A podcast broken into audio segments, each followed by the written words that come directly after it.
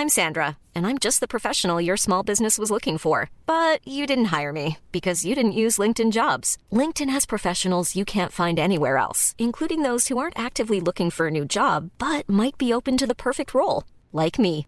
In a given month, over 70% of LinkedIn users don't visit other leading job sites. So if you're not looking on LinkedIn, you'll miss out on great candidates like Sandra. Start hiring professionals like a professional. Post your free job on linkedin.com/people today. Salut à tous, c'est Ben. Avant de vous laisser écouter ce numéro 203 du podcast Dunk Hebdo, un petit message pour vous signaler l'arrivée d'une nouvelle émission dans la famille Dunk Hebdo, le Safety, un podcast consacré à la NFL porté par Alan et moi-même, secondé par Pierre, dans son premier épisode, un premier épisode déjà sorti, consacré à la draft NFL avec une mock draft. La draft NFL, c'est jeudi, on a donc décidé avec Alan de sélectionner les 32 choix du premier tour en expliquant pas à pas pourquoi on a choisi tel joueur pour telle équipe. Voilà un podcast en deux parties dont la première partie, je l'ai dit, est déjà publiée. Vous pouvez retrouver ce podcast sur toutes les plateformes où vous retrouvez déjà le podcast d'un Kebdo, Spotify, Apple Podcasts, SoundCloud ou encore Podcast Addict. N'hésitez pas aussi à suivre le Safety sur Twitter, at le Safety podcast. Ça a été largement relié sur les réseaux sociaux de l'équipe, des membres de l'équipe et le réseau et le compte Twitter de Dunk Hebdo. Voilà, on espère peut-être créer des vocations pour la NFL. En tout cas, on est très heureux de se lancer enfin dans cette aventure NFL. Je le répète, le Safety, votre nouveau podcast NFL, vous pouvez déjà le retrouver partout et on espère que ça va vous plaire.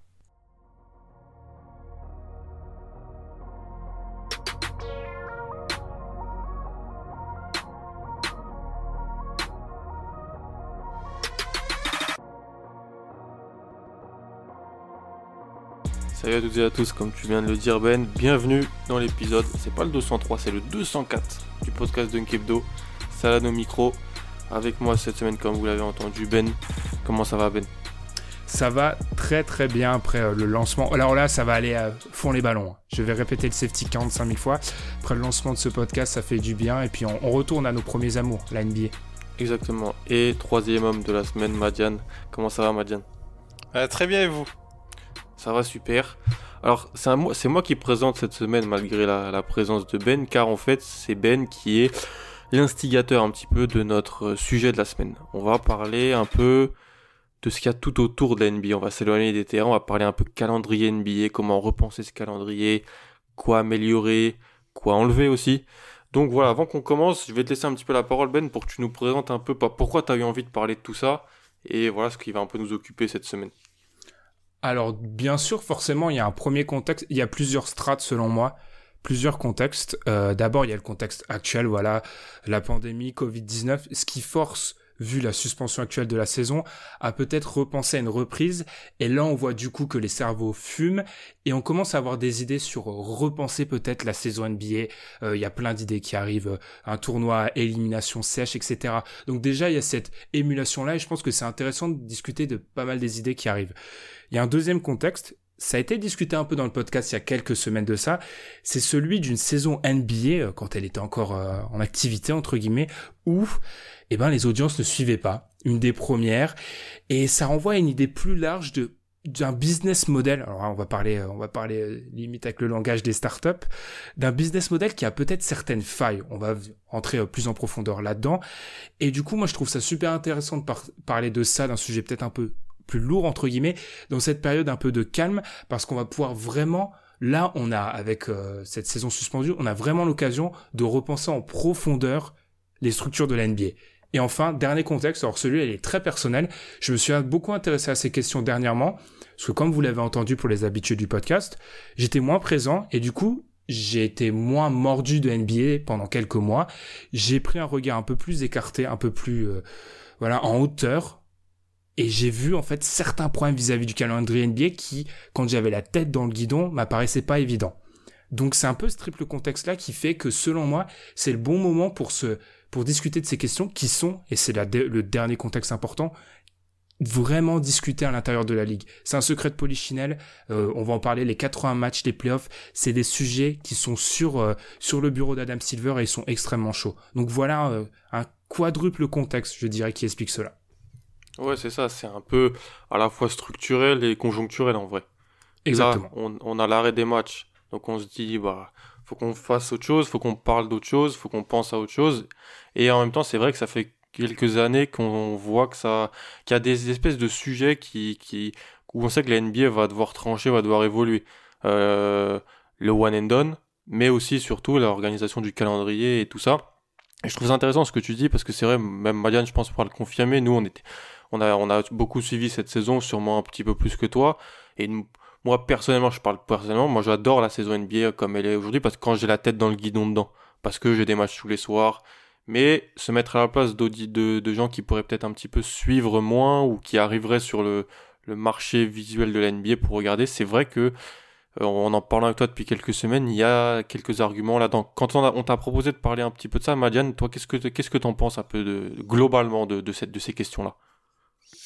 Ouais, déjà, je suis d'accord, effectivement, quand on est un peu des junkies de la NBA, ben en fait, 82 euh, matchs, ça nous va bien, voir des matchs tous les soirs, ça nous va bien, on peut regarder des matchs du fin fond de la conférence Est, on s'en fout, on regarde. Hmm. Donc, on n'a pas trop le recul, mais c'est vrai que mine de rien, il y a pas mal de questions qui se posent. Euh, moi, j'ai l'impression que c'est aussi lié à la construction de cette ligue qui maintenant date. Et euh, les 82 matchs, pour parler que de ça, c'est un espèce de monstre sacré. Mais c'est comme l'expérimentation. On dit aux singes de pas aller chercher une banane en haut d'un escalier euh, parce que sinon t'es électrocuté alors que le système est désactivé. Tout le monde veut 82 matchs, mais personne ne sait pourquoi. Et il faudrait peut-être se poser la mm. question du pourquoi maintenant les 82 matchs, on peut peut-être commencer un peu par ça.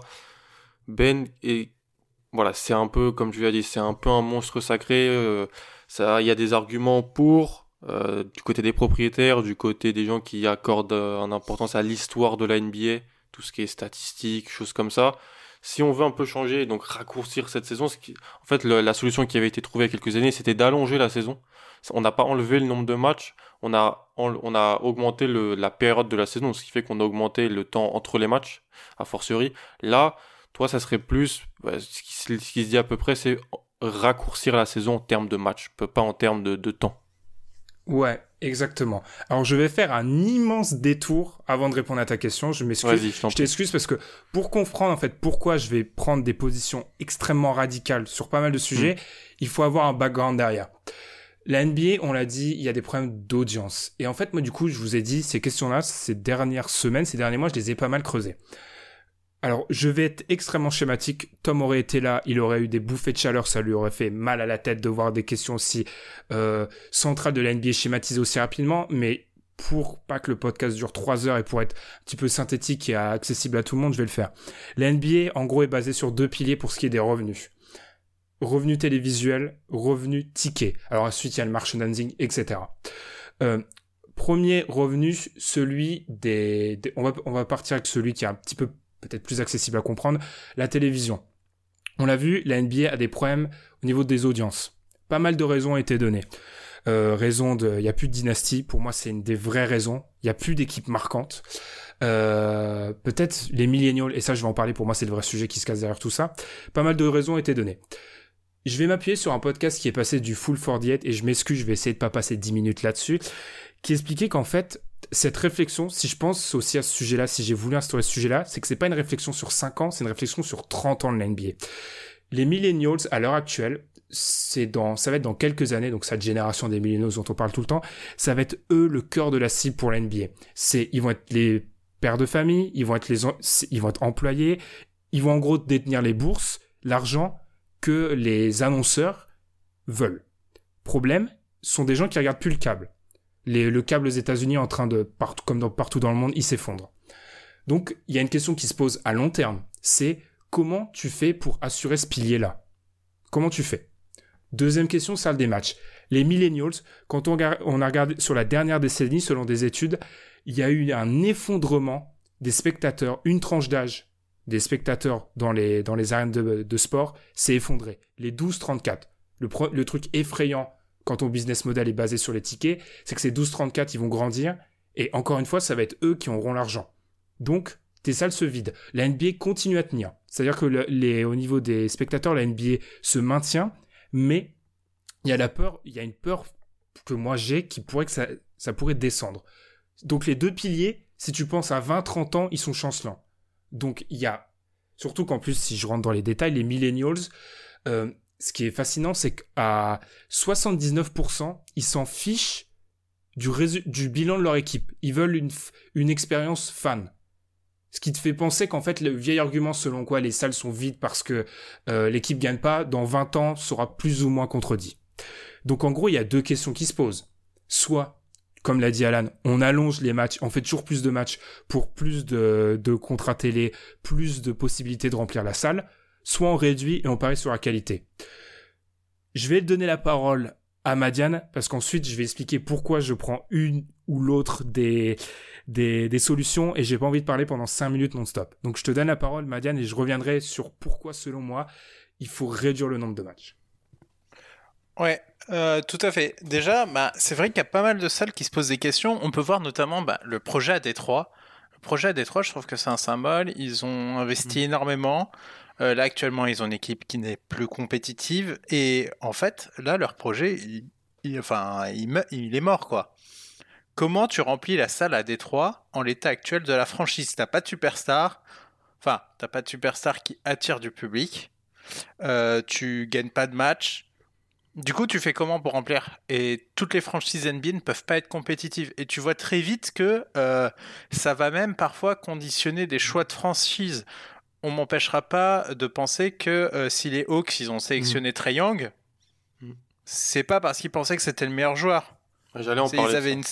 Ils, ont une salle vide et ils voulaient la remplir. Ils se sont dit, on prend le joueur le plus excitant. Il y a pas mal de monde à Atlanta depuis, depuis un an et demi, hein. même si l'équipe patauge. Hein. Ouais, mais, mais du coup, ça, ça, ça, remplit. Hein. Je dis pas, limite, limite, je vais dire un truc. Hein. Est-ce qu'il n'y a pas plus d'attrait aux gens à aller à Atlanta aujourd'hui que quand ils avaient 60 victoires et 4 All-Stars sans, sans, joueurs hyper marquants à regarder? Ah, je, je, je suis grave d'accord. Et justement, tu vois, que même maintenant, des franchises commencent à conditionner les choix par rapport à ça, par rapport à leur business model. Euh, tu as des GM qui n'ont euh, pas l'objectif de gagner, on en discutait. Moi, mon objectif, si j'étais GM dans un monde idéal où j'ai pas de souci d'argent, soit je tank, soit je joue le titre. Hmm. Mais en fait, c'est pas ce que font les GM. Les GM, qu'est-ce qu'ils font parfois? C'est satisfaire les exigences du propriétaire qui sont de rapporter de l'argent, mettre hmm. de l'argent dans les caisses. Et un dernier point aussi pour montrer à quel point ça peut être chancelant parfois, c'est par exemple euh, les Pélicans, où là, hmm. ils ont récupéré Zion, mais ils sont bénis mais la NBA a beaucoup forcé sur la franchise quand même. Hmm. Enfin, vous vous rendez compte du degré de forçage qu'a eu la NBA pour soutenir cette équipe sur les dernières saisons avec les All-Star Games et puis vas-y que t'as chopé euh, t'as, chopé Anthony Davis t'as même pas réussi finalement à être vraiment rentable avec ça enfin hmm ils ont du mal à, s'installer. Et c'est pour ça que, par exemple, enfin, des, une expansion, mais c'est une chimère absolue, parce que fait, ça revient à partager le gâteau à 31 ou 32. Donc, euh, ces, questions sont hors de propos aujourd'hui. Donc, on voit bien qu'il y a des franchises qui sont en difficulté pour remplir. Donc, ouais, je pense que euh, cette crise va permettre de se poser des questions et des, des vraies questions sur comment on fonctionne et est-ce qu'on peut pas faire mieux avec ce qu'on a actuellement. Moi, avant de te redonner la parole, Ben, ce, qui, ce, qui, ce que je trouve intéressant aussi, c'est que bah, cette génération de millennials, elle va avoir des enfants aussi. Et ils vont être encore plus radicaux, en quelque sorte, ou radicales euh, dans, leur, dans, leur, dans leur consommation du mhm. produit NBA. Euh, ça va être du stream, ça va être, euh, ça va être comme tu as dit, la puissance des, des, réseaux sociaux, des petits clips plus, plus courts, des choses comme ça. Et donc, pour moi, c'est antinomique avec euh, le business model de, la, des grandes ligues américaines. Et donc, je trouve ça, ouais, je trouve ça assez, assez juste que tu dis euh, sur ça. Par rapport à ça, d'ailleurs, oui, je parle même pas de la génération Z, qui, selon mm. moi, est, je vais revenir en 82 matchs, je te promets, Alan, une des erreurs monumentales qu'a fait la NBA en termes politiques. Et souvent, ça a été salué même par nous, mais c'est une erreur stratégique totale, c'est d'avoir laissé son contenu en libre accès sur YouTube tu as créé une génération de fans NBA qui, dans, la, dans sa tête, peut accéder à un contenu illimité sans payer rien du tout. en regardant des Mm. pubs sur YouTube. Mais les pubs, elles rapportent à YouTube et une petite partie à, on va pas commencer à rentrer sur le débat des, pa- des payes des YouTubeurs, mais il y a une petite partie qui revient à l'NBA. Quand c'est sur son, quand, et je dis bien quand c'est sur le, le compte tweet, le compte YouTube de la NBA, mais tous les comptes qu'on connaît parfaitement qui postent des highlights, la NBA, elle, re- elle, euh, elle, rev- elle revoit pratiquement rien de son argent et l'idée selon laquelle ça amène du revenu après parce que les gens vont aller vers des produits NBA, je pense qu'elle est, maintenant on a compris que c'était pas le cas parce que c'est pas, c'est pas un hasard que la NBA strike des chaînes maintenant. Je pense qu'ils ont compris Non. que ça, ça a été une erreur Ouais. mais monumentale. Et en l'occurrence, la NBA est la seule à avoir fait ça. hein. Les gars, faut Et prendre surtout- conscience. Ouais, exact. Et surtout, on critique, on, on critique pas du tout les gens qui, les jeunes qui consomment ces choses-là. On les consomme aussi. Mais Donc, totalement. C'est pas du Mm. tout pour dire ah euh, des maintenant les jeunes regardent que des highlights les- mais c'est pas du tout et c'est normal c'est no- de la consommation rapide c'est normal c'est pour pouvoir euh, voir les choses euh, s'en imprégner et c'est plus bien plus facile à regarder que deux heures deux heures et demie devant, devant sa télé Exactement. Et en plus, là où je te dis que c'est cette année qui m'a fait prendre consci- conscience des choses, euh, mais moi j'ai fait, j'ai tellement vu mon chamboulement dans ma vie, j'ai tellement fait ça cette année. Mais c'est tellement accessible, c'est incroyable. Mm. Tu regardes trois matchs en 30 minutes, c'est ça. incroyable. Et moi je renvoie aussi à au fait qu'on a du coup la tête dans le guidon. Réfléchissez, j'invite les auditeurs et même euh, Alan et, et Madiane qui sont présents. Vous avez forcément un centre d'intérêt pour lequel vous n'avez pas le temps de passer beaucoup de temps et vous verrez qu'en fait vous utilisez la même technique pour ce centre d'intérêt-là. Vous maximisez votre temps au maximum. Et c'est le cas, c'est ce que font certaines personnes. Donc, j'en reviens au point euh, initial, les 82 matchs. Mm. Qu- quantité, qualité. Le problème qui va se, pa- qui va se poser, clairement, euh, on va pas passer par quatre chemins, c'est le fric. Tu réduis le nombre de matchs, tu réduis le chèque. Euh, Personne va être d'accord avec ça. Personne ne va être d'accord avec ça. Après, et là où encore une fois, j'ai beaucoup de points d'accord avec euh, le co- cofondateur de Bleacher Report qui est passé dans le podcast Full Full 48 d'Howard Beck, c'est qu'en fait, penser la NBA comme ça, c'est aller droit dans le mur dans 20 ans. Parce que ce changement de cette bascule, elle va se faire.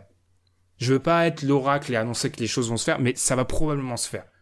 Rien que moi, je trouve que notre ma génération déjà va moins euh, au stade que la génération de mes parents. C'est c'est plus dans notre idée. euh, on peut faire une soirée Netflix à la place. Voilà, Netflix, l'adversaire de la NBA, c'est pas la NFL. Maintenant, c'est aussi Netflix. Faut penser comme ça. Et le truc, c'est qu'en fait, moi, je me dis que la seule façon de rendre le produit plus attractif, c'est de rendre l'enjeu plus important. On réduit le nombre de matchs. Alors là, il- ça va être difficile à faire avaler pour la NBA parce que baisse de revenus. Euh, justement, le cofondateur de la Bleacher Report, il pensait à peut-être faire un accord avec un GAFA pour rendre la NBA plus ac- euh, attractive sur les streams et, euh, tu vois, compenser une perte de revenus qui sera totale.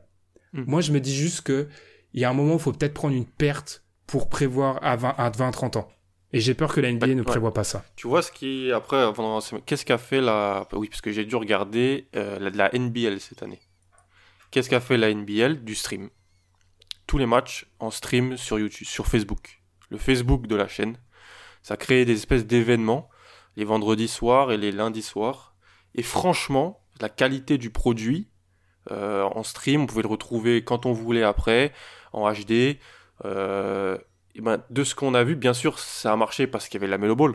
Ça a marché pour ça, mais ça a ma- En NBA, il y a aussi des têtes d'affiches. Hein. Il y en a beaucoup en 2020. Donc, tu peux créer des têtes d'affiches. Alors, je dis, je- on est, on est trop à, à- à- ça s'est trop passé récemment pour faire une étude de ça. Mais de ce qui en ressort, niveau publicité, niveau pub, ça a plutôt été un top qu'un flop. Voilà. Donc, ça a déjà été testé dans des ligues euh, ailleurs. Mais la NBA n'est pas accessible en streaming, les gars. On est en 2020. Non. La NBA n'est Ouais. pas accessible. C'est pratiquement la seule ligue qui ne l'est pas. hein. C'est-à-dire que ils ont de 1, ils ont fait et ça revient à l'erreur originelle. Tu peux pas faire du stream quand tout ton contenu est déjà sur YouTube. Ça Hmm, sert à quoi de faire du stream? Les gens ils peuvent l'avoir en replay hmm. après. Et c'est aussi dû au fait, comme le baseball, qu'il y a une très forte importance des chaînes locales dans les, la diffusion de la NBA. Les Fox Sports euh, locaux, les NBC locaux. Là où la NFL, c'est que du national. hein. C'est Fox, CBS, ESPN. Et le gros match de NBC. En termes de la NBA, c'est les Fox. Jamais sur Fox national, tu auras des matchs de NBA. C'est sur les Fox euh, locaux, ESPN et ABC via ESPN. Bah oui, mais c'est logique parce que finalement, t'as t'as malheureusement une telle quantité de matchs que Mm. tous ne te valent pas une antenne nationale. Exactement, tous ouais. ne, ne sont pas d'intérêt national. Donc Mm. à partir de là, quand t'as trop de matchs et je prends deux franchises au hasard, euh, si t'as envie de regarder un Bulls Knicks, enfin à moins que tu sois fan des Bulls ou fan des Knicks, je vois pas pourquoi. Ou que tu t'intéresses vraiment, pris deux vraiment franchises historiques. T'as pris deux franchises historiques, Ouais. là. Parce que t'aurais pu euh, prendre euh, autre chose. Hein. T'aurais pu prendre Pacers, Wolves. Ouais, Pacers Wolves, Hawks Cavaliers, enfin, à moins que tu aies envie de suivre un joueur, etc., que tu un junkie de la NBA comme nous, euh, Mm. bah oui, très bien, tu vas regarder ce match. Mais si t'es pas fan des franchises, tu vas pas le regarder. Et du coup, t'as pas accès à l'antenne nationale.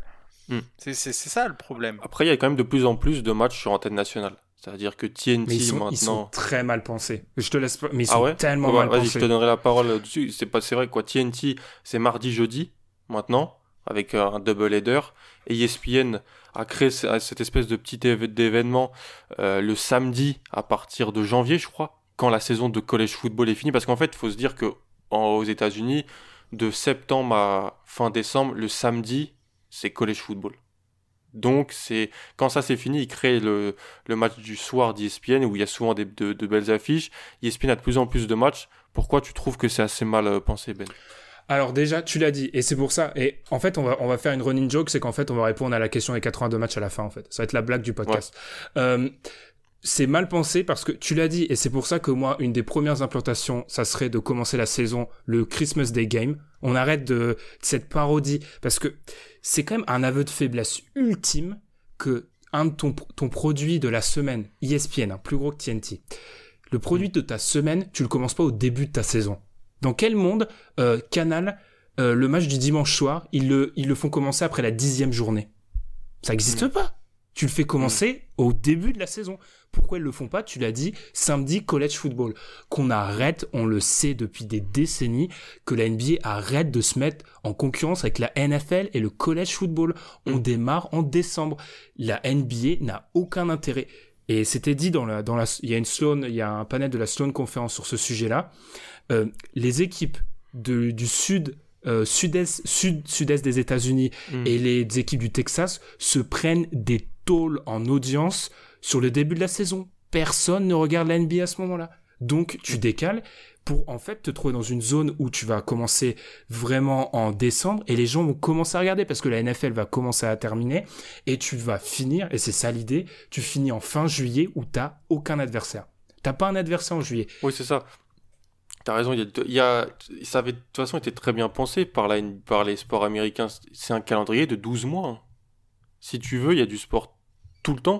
Ah, je suis pas d'accord. Parce qu'en fait, il y a, y a quand même des embouteillages stratégiques à un moment. Il y en a, mais si tu veux suivre, si tu veux avoir un sport chaque soir, tu peux en avoir de janvier à décembre. Oui, oui, sauf qu'en fait, sachant que la NBA est quand même 6 mois à la NBA au total, il y a Mm. des moments où tu te... La NBA, concrètement, et je vais laisser la parole à Madiane, je suis désolé, je parle beaucoup trop. Concrètement, la NBA, si on fait, on prend le calendrier typique de la NBA, euh, comme on l'a dit, du début de la saison à fin janvier, elle se fait bouffer par la NFL. En mars, c'est la March Madness, personne regarde. Enfin, personne regarde. Je caricature, je suis dans l'excès. hein. La NBA, elle est maîtresse quand, en fait? Pendant les playoffs. Elle est maîtresse pendant les playoffs. Et je vais y revenir, les playoffs, ils durent deux mois, les playoffs NBA. Hmm. Les playoffs NFL durent un mois. La March Madness dure un mois. Les playoffs NBA durent deux longs mois. C'est trop long. Ok. Madiane, qu'est-ce que t'en penses un peu tout ça en termes de, de calendrier, toi?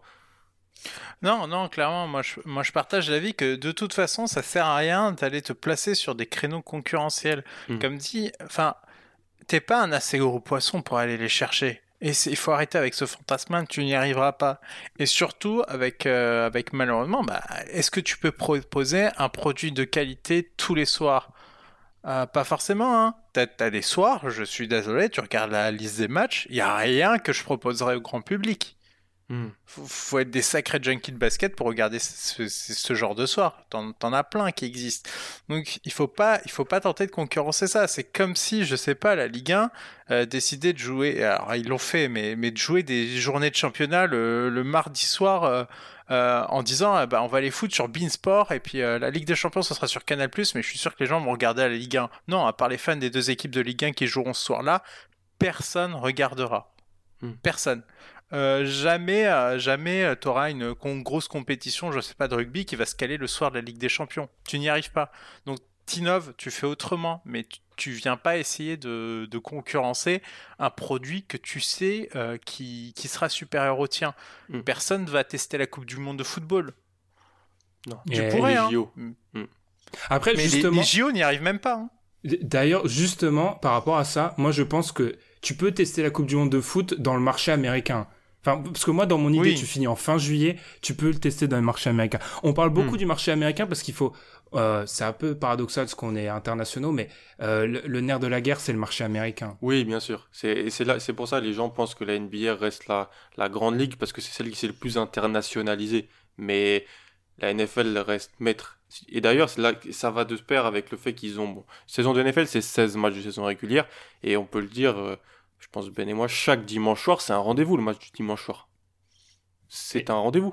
Mais c'est pour ça, c'est pour ça le fait que la NBA, enfin le match du dimanche soir NBA pour nous à l'horaire, enfin pour vous à oh. l'horaire européen, il est pensé pour être, pour s'exporter. C'est cool. Mais en fait, le dimanche, oui. Le, le, dimanche, il faut, enfin, le dimanche en début de saison, c'est une, une hérésie de mettre des matchs. Tu te prends des tôles. Tu te prends mm. des tôles. Et encore une fois, je reviens à cet exemple que les chaînes nationales commencent à mettre les, les rendez-vous euh, après quoi? 7-8 semaines de, de, saison? Mais c'est mais faut quand même s'arrêter deux minutes pour se rendre compte à quel point ça n'a aucun sens ce truc là c'est un aveu de faiblesse surtout complètement c'est un aveu de faiblesse non, et puis... Vas-y, vas-y, Marianne, je t'en prie. Non, et puis attends, pour en revenir au match du dimanche, enfin, vous voyez les trucs des fois qu'on se tape? Enfin, c'est pas très valorisant pour la NBA, hein, parfois, certains dimanches, hein, où mm. t'as l'impression que les joueurs, ils sont sortis la veille. Enfin, franchement, enfin, avec trop d'enchaînements de matchs, en fait, tu permets aussi à certaines équipes d'escamoter les rendez-vous que tu essayes de créer. Enfin, moi, je me souviens, à un moment, euh, c'était la tradition de, de Popovic euh, d'aller envoyer son équipe C face à Miami euh, lors, du, lors du Christmas Game.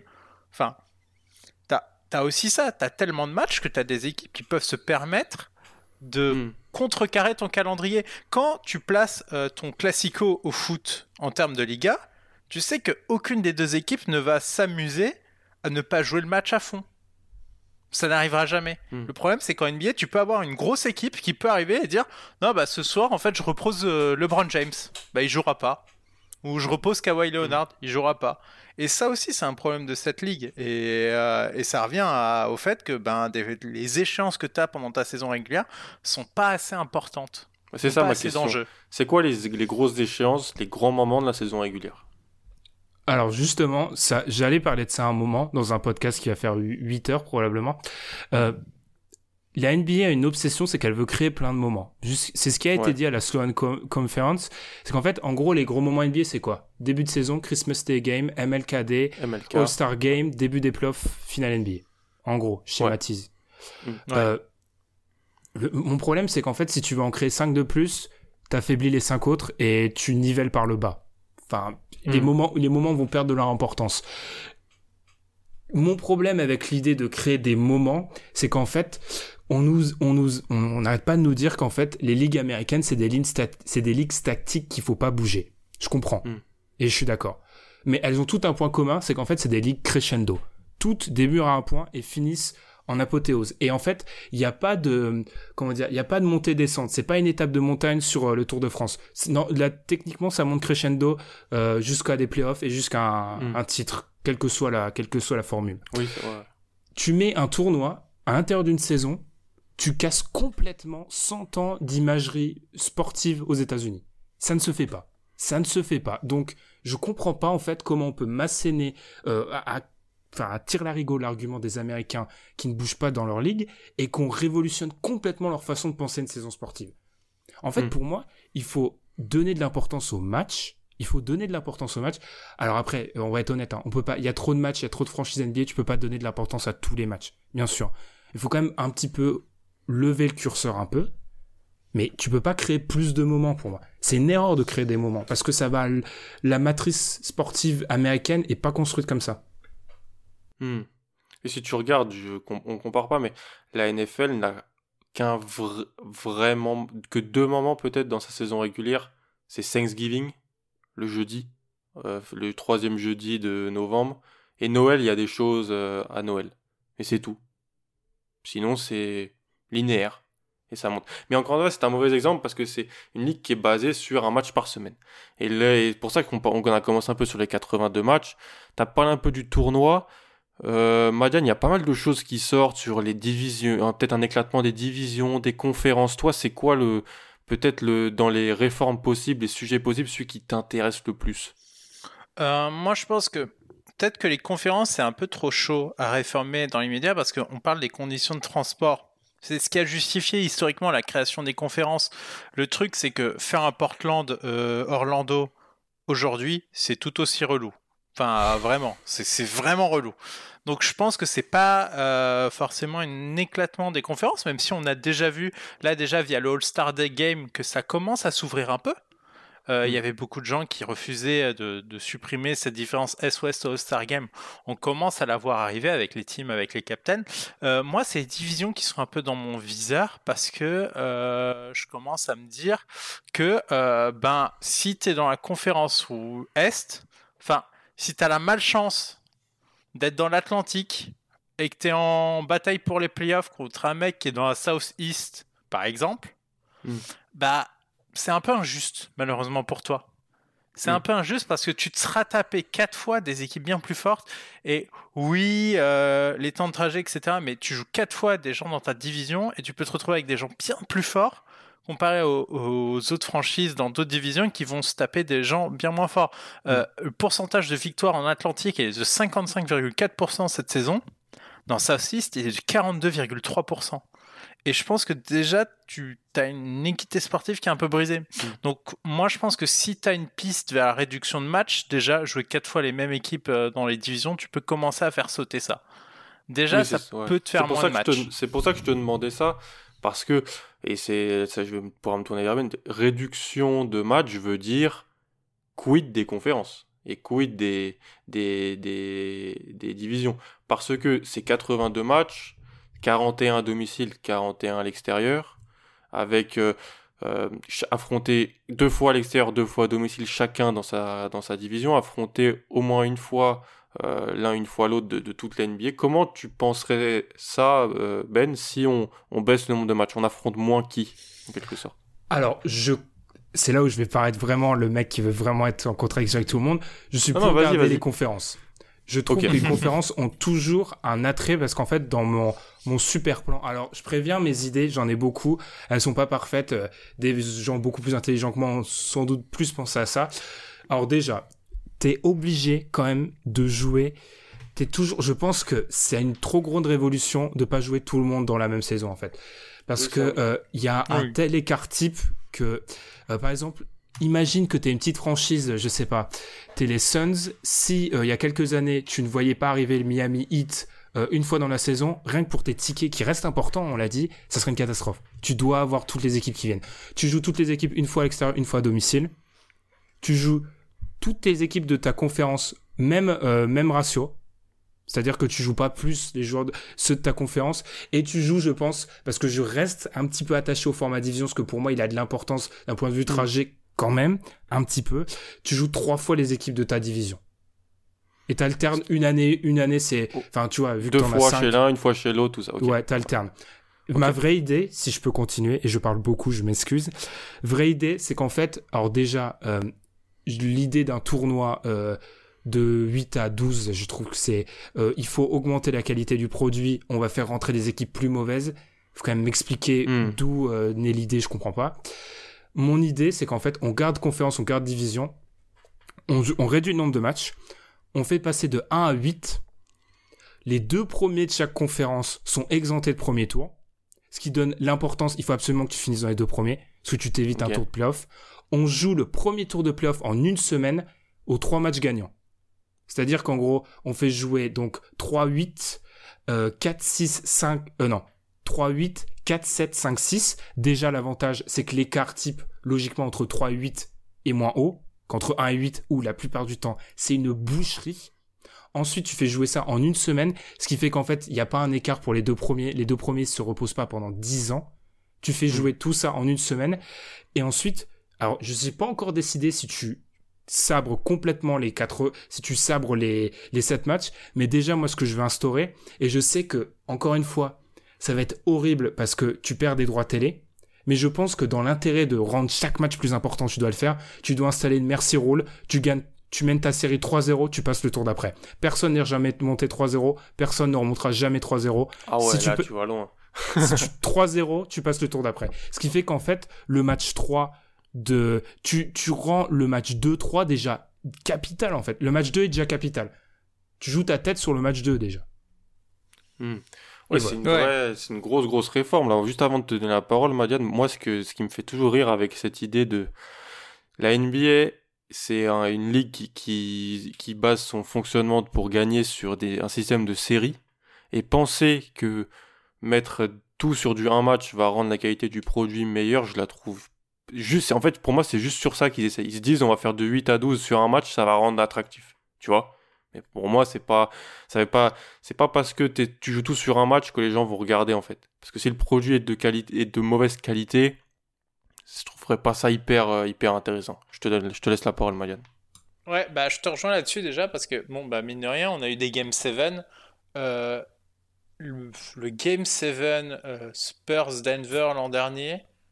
Oh ouais, fallait le regarder. hein. Mais il fait Moi, de l'audience les gars. Il fait de l'audience aussi.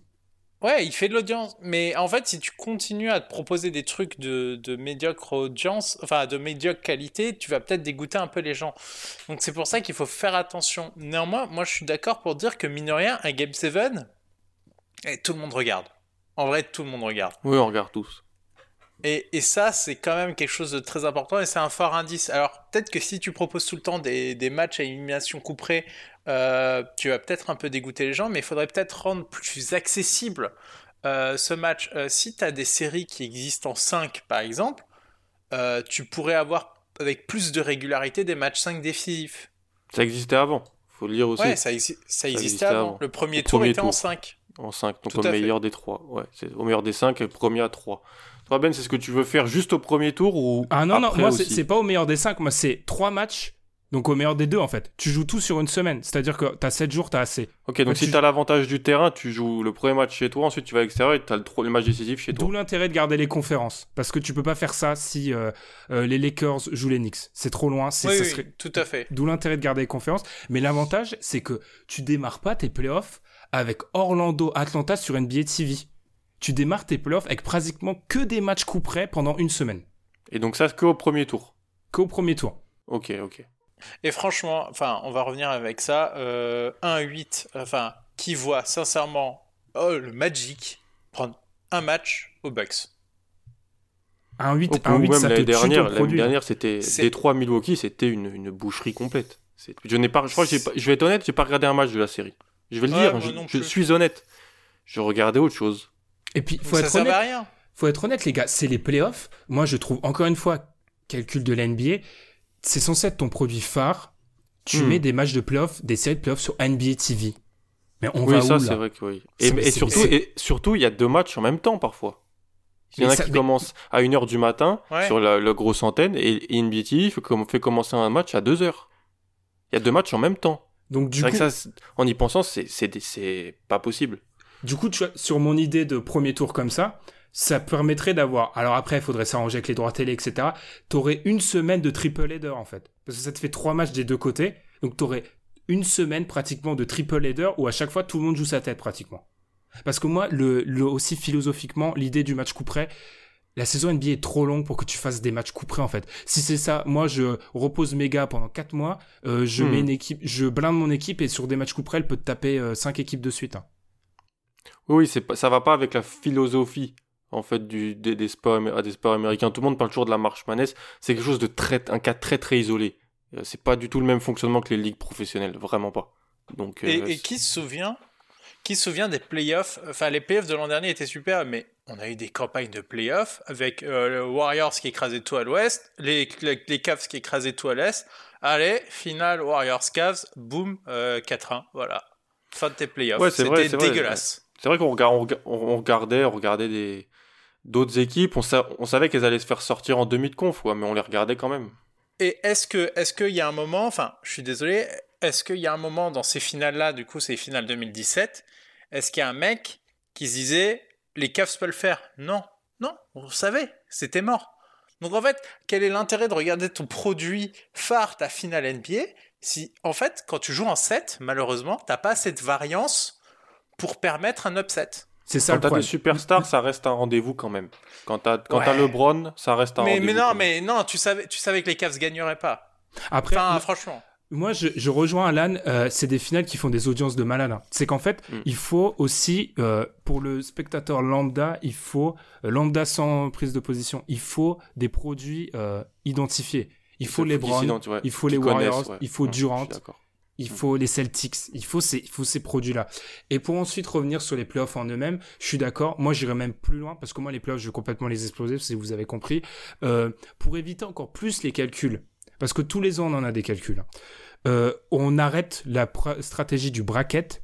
On fait une stratégie à la NFL. La tête de série la plus haute joue la tête de série la plus basse. Donc tu peux plus mm. calculer en fait. Tu peux plus calculer. Si au premier tour, sachant que le premier tour sera ramassé, plus de chances d'upset, tu peux te taper, si t'es une des deux premières équipes, tu peux te taper une équipe qui sort d'un upset chaud bouillante, et en plus qui est peut-être, tu vois, enfin je vois, moi je veux créer l'avantage, là où ces équipes avec une plus basse tête de série n'ont déjà pas l'avantage du terrain, il faut leur trouver un avantage quelque part. Peut-être en créant du rythme quelque part. Il faut leur trouver un avantage. C'est-à-dire oui. C'est-à-dire on ne, on ne fait on ne fait on ne stabilise pas dès le début des playoffs. Le 1 affrontera le 4, c'est au deuxième. C'est une erreur. Euh, je me rappelle plus quelle année euh, Houston calcule pour pas tomber sur les Warriors jusqu'à la finale de compte. C'est scandaleux ça. 2017 ouais. Tu peux pas tu peux pas faire ça, c'est c'est pas possible. C'est pas possible. Il faut en fait, il faut rajouter et c'est mon mot majeur dans toutes les réformes que je fais en NBA, il faut rajouter de l'instabilité. Oui, le, le fameux on préfère finir 4 pour éviter voilà ou on, on, préfère finir 3 on préfère finir euh, genre sixième que que que cinquième comme ça on on on n'est mhm. pas dans la partie des oui, oui je vois ce que tu veux dire là-dessus non et puis tu peux avoir des trucs stupides en fait à cause de ça enfin littéralement penser à cette une, une, potentielle fin de saison si elle se joue enfin T'imagines, t'aurais des équipes en fin de saison qui vont par exemple essayer de perdre pour essayer de jouer Denver au premier tour et tenter de les upset. Mm. Parce qu'elles ont pas envie de se taper deux équipes de Los Angeles et pourtant, bah, Denver, ils sont deux. Donc en fait, euh, tu peux avoir des situations très stupides qu'on a pu avoir par exemple aux Jeux Olympiques où t'as euh, as, deux équipes, genre c'était un France-Serbie ou une connerie du genre, où les deux équipes essayaient de perdre. Mm. Mais pour pas jouer, il y avait en handball, ça se fait souvent en handball ouais, ou pour pas jouer Team USA au basket ou voilà, enfin c'est ça a pas de sens. Et là où j'anticipe un des contre-arguments qu'on va me donner, c'est que mon système avantage énormément les deux premiers. J'ai envie de vous dire, les deux premiers, ils sont, ils sont avantagés même dans le système 1-8. Système 1-8, ils écrasent mm. la concurrence, pendant que 4-5 se tuent pour euh, passer un tour, ils arrivent frais, et 4-5 arrivent débordés, et ils se font atomiser ensuite. Je veux dire, il mm. faut arrêter. de toute façon, la structure de la NBA fait que l'équipe les équipes les plus fortes, on va prendre l'exemple Cavaliers Warriors, vont probablement se retrouver en finale, sauf accident de parcours, blessure, etc. L'intérêt, c'est rendre les matchs moyennement intéressants très intéressants. Tu fais ça comment? Mm. Tu rajoutes de l'enjeu. Oui, c'est une lubie. Le fonctionnement de, des séries avantage toujours la meilleure équipe sur le, long terme. Je, le, elle peut se faire piéger une fois, mais si au meilleur des sept manches, c'est un avantage pour elle. C'est, une lubie de penser qu'il des, que les upsets sont, souvent réalisables. Comme tu l'as dit, souvent le 1, tête de série 1-2, c'est quasiment toujours celui qui se retrouve en finale. Ou alors c'est, il y a, des, moments où ça arrive pas, c'est clair. Mais c'est aussi une, récompense, c'est parce que c'est les équipes qui ont, dominé en saison régulière. Ça reste une récompense aussi, et c'est normal je comprends pas l'idée qui une le courant de pensée NBA qui veut en fait euh, exploser les playoffs. Si t'as as euh, une soixantaine de matchs de saison régulière jouer sur du coup près, je vois pas où est l'intérêt en fait. C'est ça, hmm. tu tu ratiboises encore plus la saison régulière.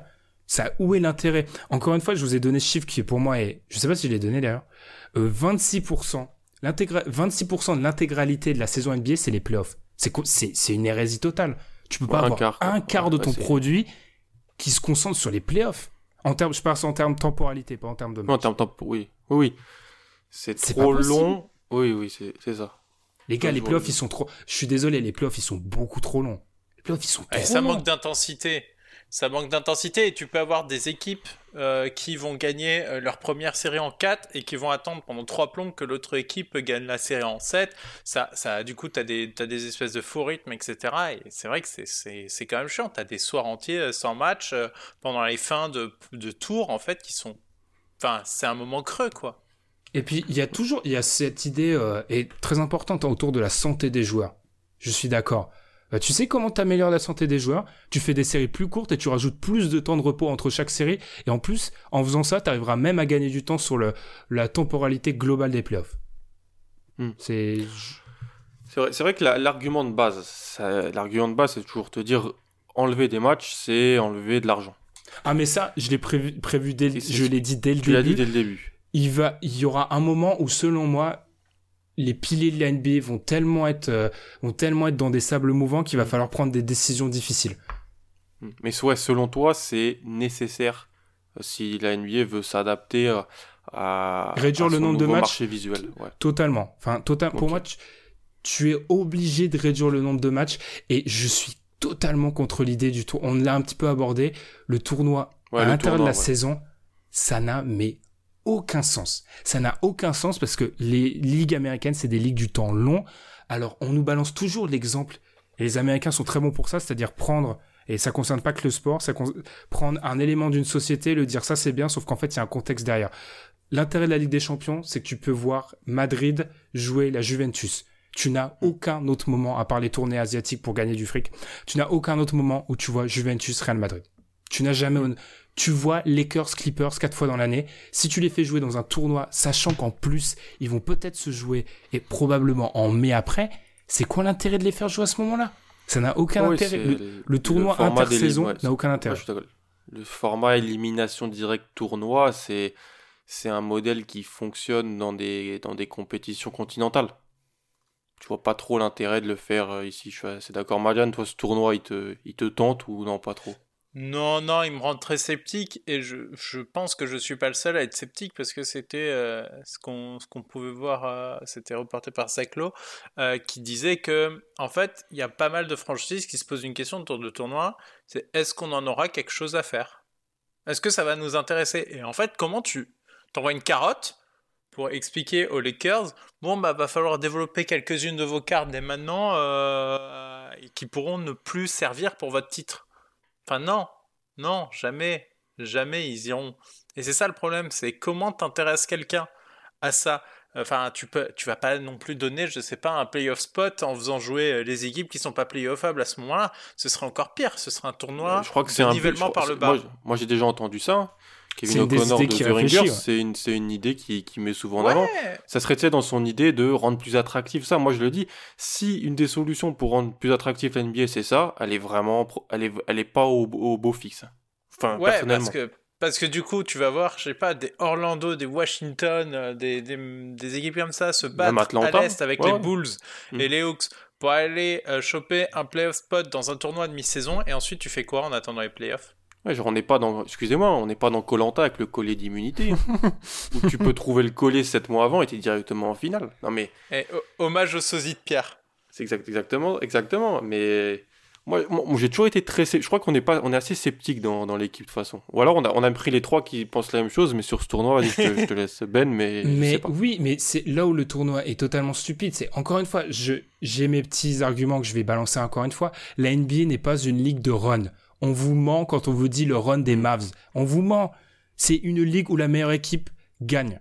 C'est une ligue où la meilleure équipe gagne. Le problème de ce d'idée de tournoi, c'est que tu glorifies le run. Ce qui a, y a tu glorifies hmm. pas le run en NBA. Tu glorifies la meilleure équipe sur la longueur. Ça a aucun, hmm.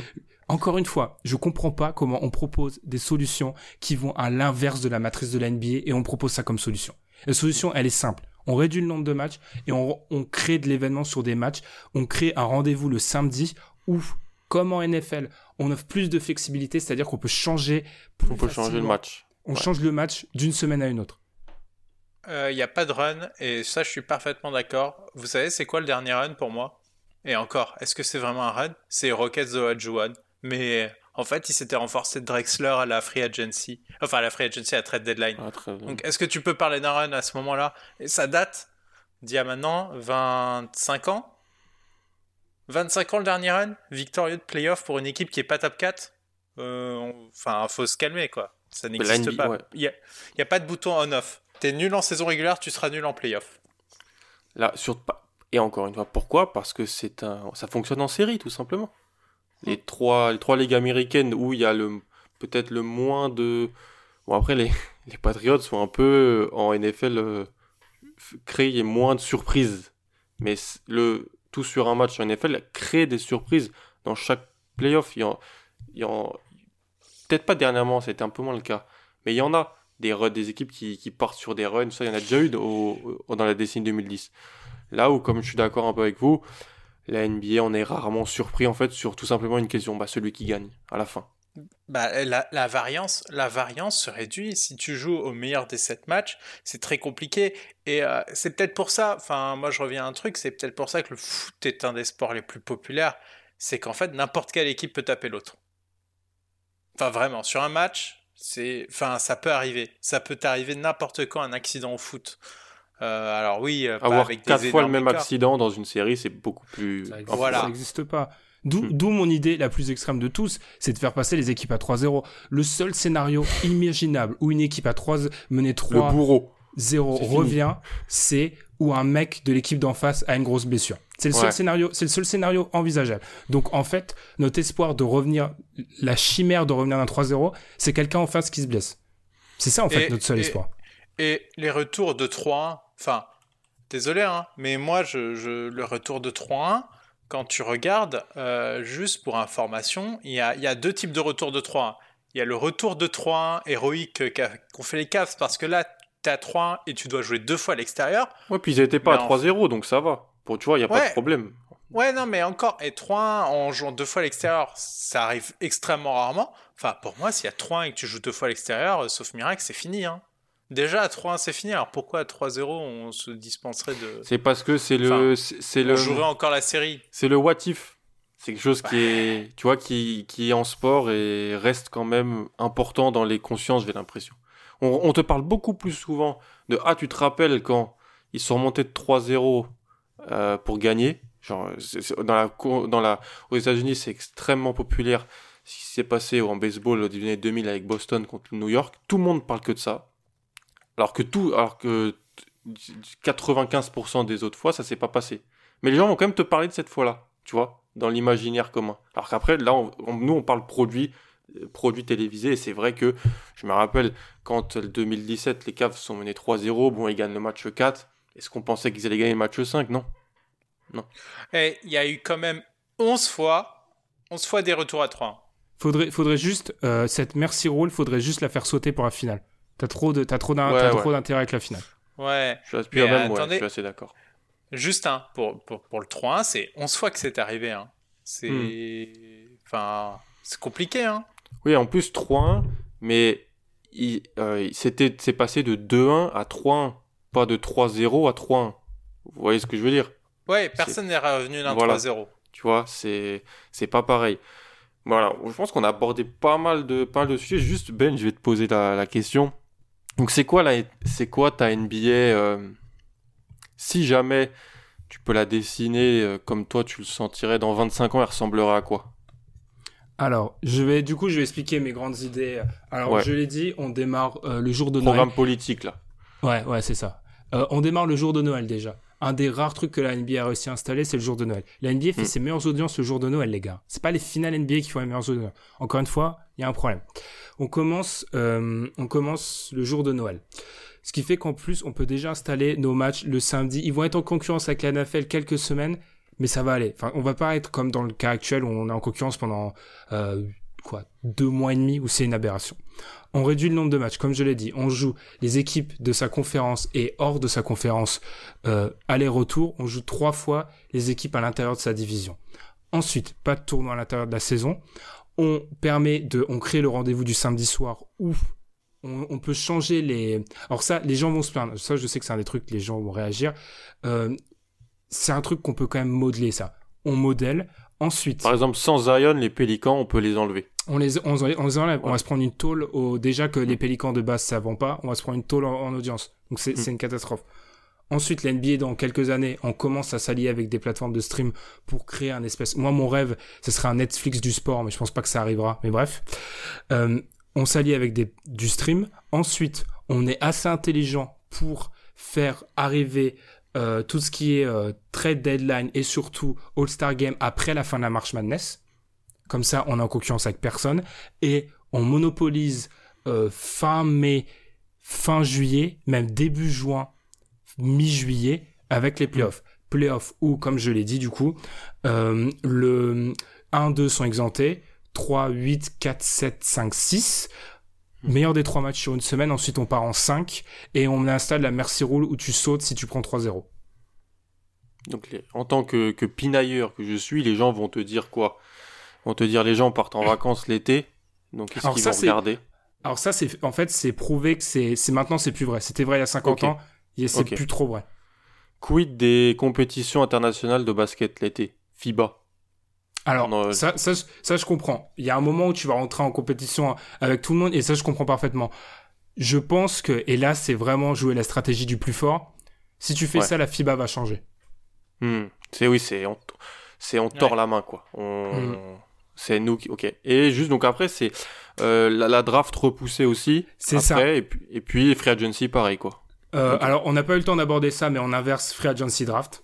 Parce que euh, pourquoi la NBA est la seule ligue qui fait ça? Encore une fois, faut se demander pourquoi. Et la draft, vu que entre la fin de la NCAA et le début de la NBA, du coup, tu aurais une période mais extrême entre la draft, fin de la NCAA, début de draft, tu permets aux high schoolers de rentrer direct en NBA parce que tu auras un moment où tu pourras plus facilement les évaluer et tu auras un espèce mhm. de processus où tu utiliseras la G-League. C'est aussi un vaste sujet qui a pris une tournure euh, intéressante cette semaine, ce sujet-là, avec euh, la décision de, de Jalen Green. Moi, même question, tu as une NBA dans 25 ans, tu la vois, tu la vois comment toi? Euh, moi, moi, je pense que je pense qu'on va revenir à ces contenus gratuits. Je pense qu'en fait, ça n'existera plus à ce moment-là. Je pense que je pense qu'il va falloir trouver un moyen de monétiser, pas de monétiser beaucoup, mais de monétiser un peu, c'est-à-dire euh, de faire de faire un peu. Bah, as envie de voir les highlights. Bah, si, si t'as pas labo, bah as euh, une petite partie qui peut être prélevée, ou bien je sais pas, tu as un compte Google Premium. Donc tu peux regarder sur YouTube, euh, je sais pas. Donc c'est lié avec des GAFA, comme disait potentiellement. 5 highlights. Ouais, tout à fait. Tu vois, typiquement, YouTube a des abonnements premium maintenant. Et mm. euh, ben, il pourrait imaginer, voilà, si tu as un compte YouTube Premium, tu as 5 tokens pour regarder des highlights NBA, tu regardes 5 highlights. Alors, ça te coûte pas plus que ton abonnement, mais du coup, ça te permet de flécher une partie de cet abonnement vers la NBA et ça t'évite d'être gratuit. En fait, j'ai un peu cette image de il faut arrêter de, de servir une entrée complète au lieu de juste faire goûter. Adam Silver, il dit tu goûtes le produit. Non, là, tu es en train de servir littéralement une entrée. Et du coup, tu as un mec qui va se contenter de l'entrée, qui a pas un gros appétit de NBA, il prend l'entrée, il se casse, et il n'aura pas payé chez toi.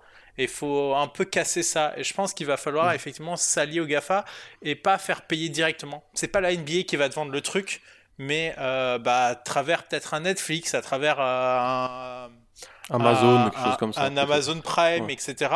Trouver des moyens de, du coup, bah, faire euh, voir du contenu NBA et récupérer quand même tes sous derrière. Et par rapport à ça, je suis totalement d'accord. Le problème étant que tu as habitué les gens à avoir tout gratuitement. Et ça, il n'y a pas besoin, ça, vous appliquez ça à votre vie de tous les jours. Quand on vous a habitué à, prendre, à avoir quelque chose gratuitement, on vous le fait pas payer. Ça n'existe pas. On vous reprend pas quelque chose qu'on vous a donné. C'est. Bah. J'ai l'impression. Le seul truc, qui, c'est qu'on n'a pas vraiment eu de contradicteur. On est un peu d'accord, j'ai l'impression. On est un peu. On est un peu. C'est bien parce qu'on est on a pu voilà se faire des. Moi, je, rejoins ce que vous dites. J'avais les. En préparant le sujet, j'avais en tête voilà des sujets simples. On en parlait souvent avec Tom qui dit attention le proprio, les revenus. C'est ça, je vais le dire cash, le proprio, dans 30 ans, il va être en faillite s'il continue comme ça. Donc, il y a, il y a, c'est très bien. Soit on peut continuer à penser les plaies, soit on peut s'attaquer à la maladie, en fait. C'est très bien. Le proprio, j'estime que, et c'est pas un hasard, Mark Cuban, c'est celui qui a sans doute les, les, les, propos les plus avancés sur ces questions-là. Parce que hmm. le mec voit à 30 ans. Il faut arrêter de dire, ah, le proprio va perdre 2 millions l'année prochaine.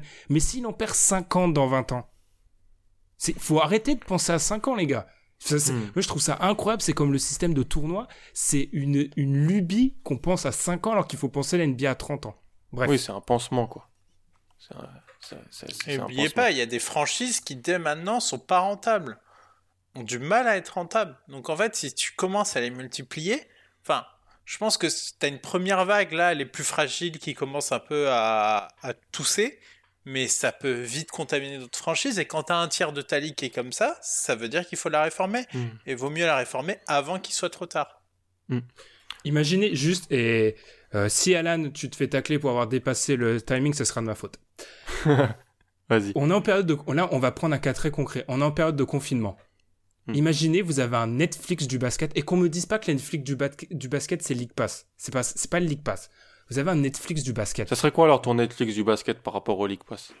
Alors déjà, il y aurait une offre qui se limiterait pas à la seule NBA. Parce que le problème du League Pass et de tous les passes pour les ligues, c'est que c'est du contenu pour experts ou du contenu pour fans Il y a, y a, ce, truc-là d'accessibilité pour les fans internationaux. Donc tu rajoutes d'autres compétitions, quoi. Tu rajoutes d'autres compétitions. Ce qu'a tenté de faire ESPN, mais c'est trop, c'est extrêmement compliqué. Il faut rajouter hmm. d'autres compétitions. Imaginez, mais là, tout le monde, parce que là, le jeu actuellement, c'est de se trouver des anciens matchs, etc. La NFL fait ça, la NBA fait ça sur YouTube. Imagine, tu as une plateforme avec, avec tout ça, mais tout le monde s'abonne à ça en ce moment. Enfin, c'est incroyable. Moi, il y a des gens qui ont dû avoir l'idée mais le problème, c'est que là, on parle, euh, on parle encore échelle plus grande peut-être que Netflix.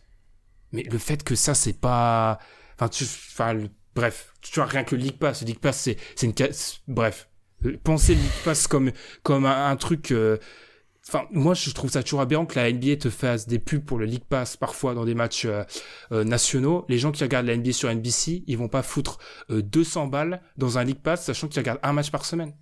Et les gens qui regardent un match par semaine, c'est eux qui font tenir la ligue. C'est pas ceux qui en regardent 5. Ceux qui en regardent 5. Ceux, ouais, ceux, qui ont le League Pass, ils, regardent les matchs qui, des Fox qu'ils n'ont pas accès. Donc c'est pour ça qu'ils ont le League Pass. Ceux qui ont le League Pass, on ferait jouer les matchs sur, sur Mars avec des singes qui regarderaient la NBA. C'est pas ces gens-là qu'il faut, qu'il faut, qu'il faut attirer. C'est les, les hmm. gens un peu plus éloignés du, du basket. Ok. Ok. Ouais, ouais.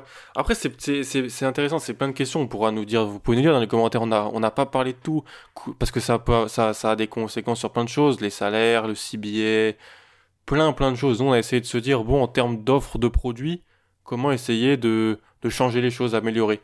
Et c'est vrai qu'on arrive un peu, je pense, sur les trois, sur un consensus. Moins de matchs, mm. plus de qualité, des playoffs, euh, un calendrier changé, donc en termes euh, de calendrier, tout simplement plus tard dans, dans la saison, et donc finition plus tard. Euh, peut-être un mot, un, mot, un mot de fin, Madiane, une, une idée comme ça qui, qui, qui vient? Non, un bilan. Pour hmm. euh, Est-ce que la NBA est en bonne santé? Euh, Il faut rappeler quand même les chiffres. Sans le partage des revenus entre les franchises les plus profitables et celles les moins profitables, plus de la moitié des équipes NBA perdraient de l'argent à l'heure actuelle. Ok. Enfin, faut avoir ça en tête actuellement. C'est une conclusion. Euh, tu vois, c'est quelque chose qu'on ne dit pas assez, je trouve. Non, non on le dit pas assez. C'est pour ça, c'est un constat froid. Parce qu'on se, on se, on se fie sur le classement Forbes de la valeur des franchises, qui en fait, on a l'impression que demain, si un propriétaire vend sa franchise, il aura ça. C'est pas ça. Le calcul est plus hmm. compliqué, tu vois. Et Alan, je, non, je vais pas te faire finir ce podcast. Désolé. Il y a aussi un truc que moi je trouve fascinant, c'est que pour mesurer le succès de la NBA, Adam Silver a tendance à parler euh, des followers sur les, les réseaux sociaux. C'est cool. Hmm. Combien te rapporte un follower sur les réseaux sociaux par, comparé à quelqu'un qui, a, qui regarde sa télé ou qui achète un ticket de basket? Un abonnement, ouais. C'est gratuit. C'est gratuit de s'abonner. C'est pas faux. C'est vrai. Du coup, faites-le pour le safety, podcast NFL. Exactement. Faites-le pour, euh, pour le safety. N'hésitez pas voilà, à partager, nous dire franchement ce que vous en pensez. Je pense que c'est aussi peut-être, je, sans faire de conflit générationnel, on est peut-être plus jeune que d'autres personnes qui suivent cette NBA là depuis 30 ans et l'aiment bien c'est un, un rendez-vous pour eux. C'est quelque chose qui, donc eux, ils auront sûrement un avis différent. Mais si on se projette, comme je l'ai essayé de le faire là sur la fin, dans 25 ans, c'est-à-dire on sera en 2045, il faut, je l'imagine pas comme ça, mais je pense que si on continue comme ça, nous on la regardera. Nous, c'est notre passion. Mais ça sera peut-être pas aussi si profitable qu'avant. Mais c'est pas nous qui faisons gagner de l'argent à la NBA. Nous, on est des junkies. Et je suis hmm. pas d'accord avec le truc de jusqu'à quand. Notre, notre tendance de consommation évolue tellement que je hmm. suis pas sûr qu'on gardera ça dans 25 ans en fait. Hein. Faut arrêter de croire que la NBA elle est pérenne, elle est là pour euh, toute votre vie les gars. Hmm. Et le jour où on aura une famille, est-ce qu'on regardera autant de matchs? C'est une vraie question, et, ça. Et ça aussi, tu vois. Ça, et Alan, on a, et Alan, tu finiras jamais cette émission. Hein, je suis désolé. Vas-y, t'inquiète, y a pas de souci. On est en confinement, on est en. On ouais, on, a, on est en freestyle. Les autres vont me détester parce que je les force à faire des podcasts d'une heure et je vais dépasser une heure. Je m'excuse. Euh, je sens que Pierre va m'envoyer un message par, par, rapport à ça. euh, le truc, c'est qu'en plus, c'est, c'est comme un, c'est comme de l'éducation de se rendre à la salle. Si de génération en génération, c'est, c'est un, voilà, c'est un passage de témoin et c'est à toi, c'est pas à toi que je vais mm. l'apprendre, Alan. Euh, si on passe d'une génération qui va de moins en moins dans la salle et qui en plus a de, des périodes d'attention euh, et qui peut plus se poser parce qu'en fait on a trop de voilà on a la société du divertissement on a plein de sollicitations partout. Notre notre notre, notre portable je regardais mon portable il y a deux minutes hein, parce qu'on a 15 000 notifications partout etc si on n'a plus le temps de se poser est-ce que encore un match de NBA qui dure deux heures et demie ce qui est immense dans le temps qu'on qui est imparti dans nos vies maintenant est-ce qu'on aura le temps dans 25 ans de faire ça? C'est une question ouverte. Une question ouverte, mais c'est vrai que voilà, on a essayé d'aborder plein de, plein de thèmes. C'était un peu difficile de garder un cadre linéaire, mais on a essayé voilà, de mettre pas mal de, pas mal de, sujets. C'était franchement, c'était un, j'ai bien, bien apprécié faire, faire cet épisode. Dites-nous en commentaire aussi si vous avez des idées, ce que vous pensez, si vous avez des idées que, si vous aussi vous voulez réformer un petit peu la NBA avec d'autres idées qu'on n'aurait pas pu penser. Et puis voilà, on va se retrouver en milieu de semaine prochaine pour, euh, pour un nouvel overtime. Moi je vous dis salut, n'hésitez pas à écouter et à vous abonner au safety. Et salut à plus. Tchuss. Salut.